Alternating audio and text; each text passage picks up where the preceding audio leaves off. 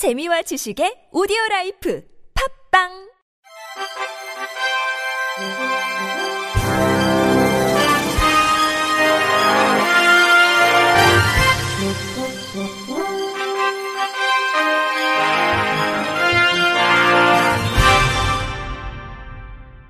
청취자 여러분 안녕하십니까? 5월 1일 월요일 KBIC 뉴스입니다.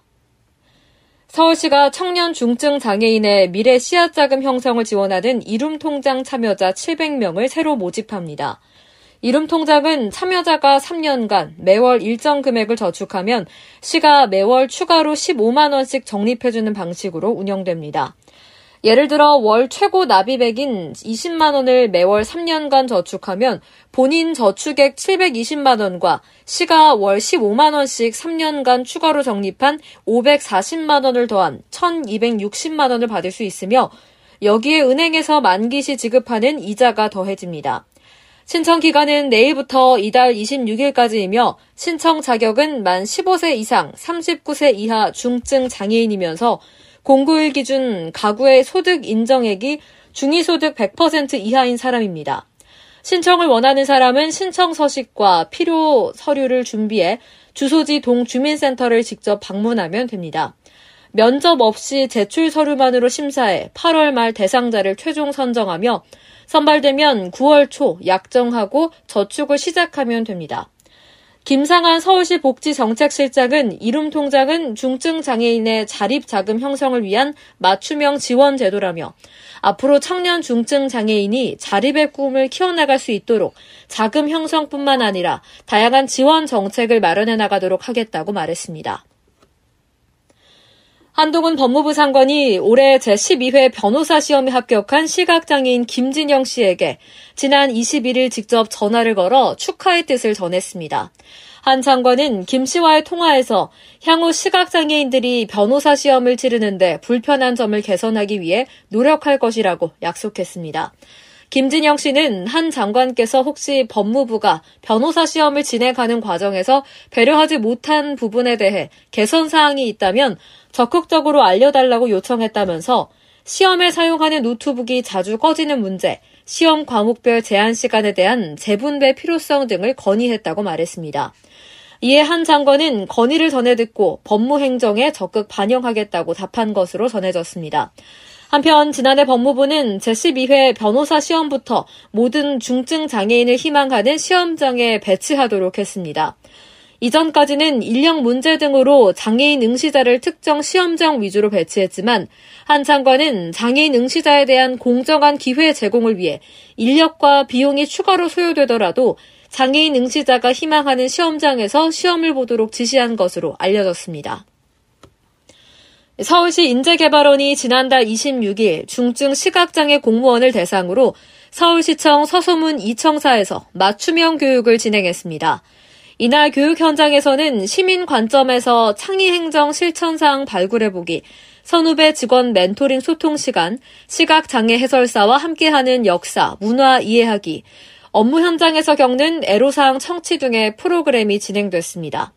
또 이번 교육 과정에서 지난달 우수 창의 행정 아이디어로 선정된 도시교통실의 혼잡 중앙버스 정류소 횡단보도 개선안을 놓고 심도 있는 토론이 펼쳐졌으며 시각장애인 시민 관점에서 대중교통 이용 시 불편한 사항을 개선할 수 있는 아이디어가 제안됐고 도출된 의견은 관련 부서에 전달됐습니다. 박종수 서울시 인재개발원장은 이번 일기 교육 약자 직원과의 동행 교육을 통해 약자와의 동행과 관련된 교육 과정을 더 발굴하겠다고 말했습니다. 경기도 성남 도시개발공사 국민체육센터는 시각장애인을 위해 촉각 점자가 적용된 종합 안내판을 설치했다고 밝혔습니다. 점자 안내판은 시각장애인이 촉각을 활용해 점자를 읽고 본인의 현재 위치와 시설 배치, 보행 동선 등을 제공하는 안내 지도로 국민체육센터는 장애물이 없는 안전한 환경 조성을 목표로 시각장애인을 포함한 모든 고객이 보다 편리하게 체육시설을 이용할 수 있도록 센터 내 승강기 등 장소에 총 22점의 점자 안내판을 설치했습니다. 아울러 점자를 읽지 못하는 시각장애인을 위한 음성 안내기를 고객 상담실에 설치해 시설 이용의 편의성과 안전성을 더 강화했습니다. 공사 정건기 사장은 앞으로도 모든 고객이 편리하고 차별 없이 시설을 이용할 수 있도록 인프라 확충에 힘을 쏟겠다고 전했습니다. NC소프트가 시각장애 아동을 위한 점자 동화책 제작 프로그램 NCDNI 플레이를 진행했다고 밝혔습니다. NCDNI 플레이는 직원이 점자 동화책을 제작하고 기부하는 직원 참여 사회공헌 프로그램으로 올해 입사한 신입사원들이 입문교육과 과정 중 직접 아이디어를 내 탄생했습니다.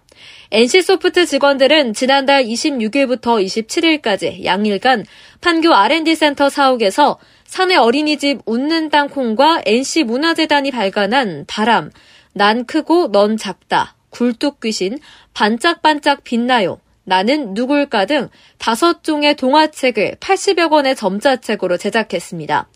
NC소프트는 완성된 점자 동화책을 전문 점역사의 검수를 거쳐 5월 중 경기도 내 점자도서관 및 성남시 공공도서관 등 총 7곳에 기부할 예정입니다.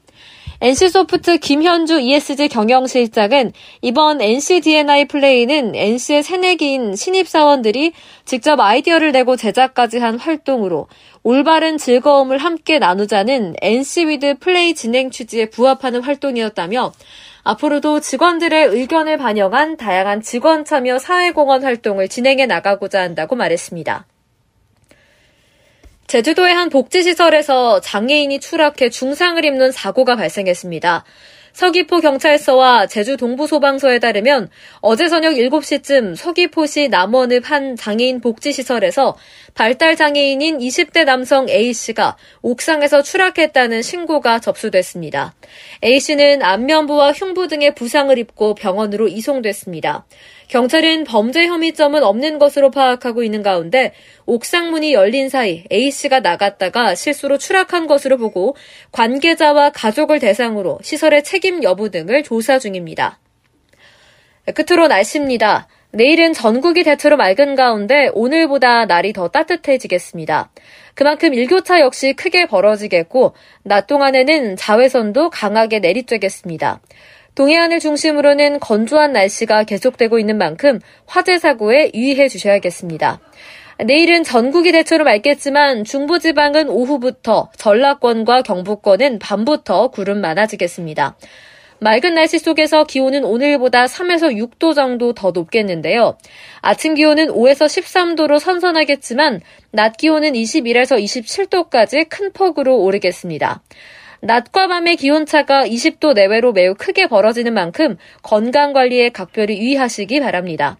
또한 맑은 날씨가 이어지면서 전국적으로 자외선 지수가 높음에서 매우 높음 수준까지 오를 것으로 예상되는 만큼 외출하실 때는 자외선 차단에 신경 써주시기 바랍니다. 강원 영동을 중심으로는 대기가 계속 건조한 상태입니다. 또 경상권 동해안도 차차 건조해지고 있는 만큼 화재 사고에 주의가 필요하겠습니다. 이상으로 5월 1일 월요일 KBRC 뉴스를 마칩니다. 지금까지 제작의 류창동, 진행의 최정인이었습니다. 고맙습니다. KBRC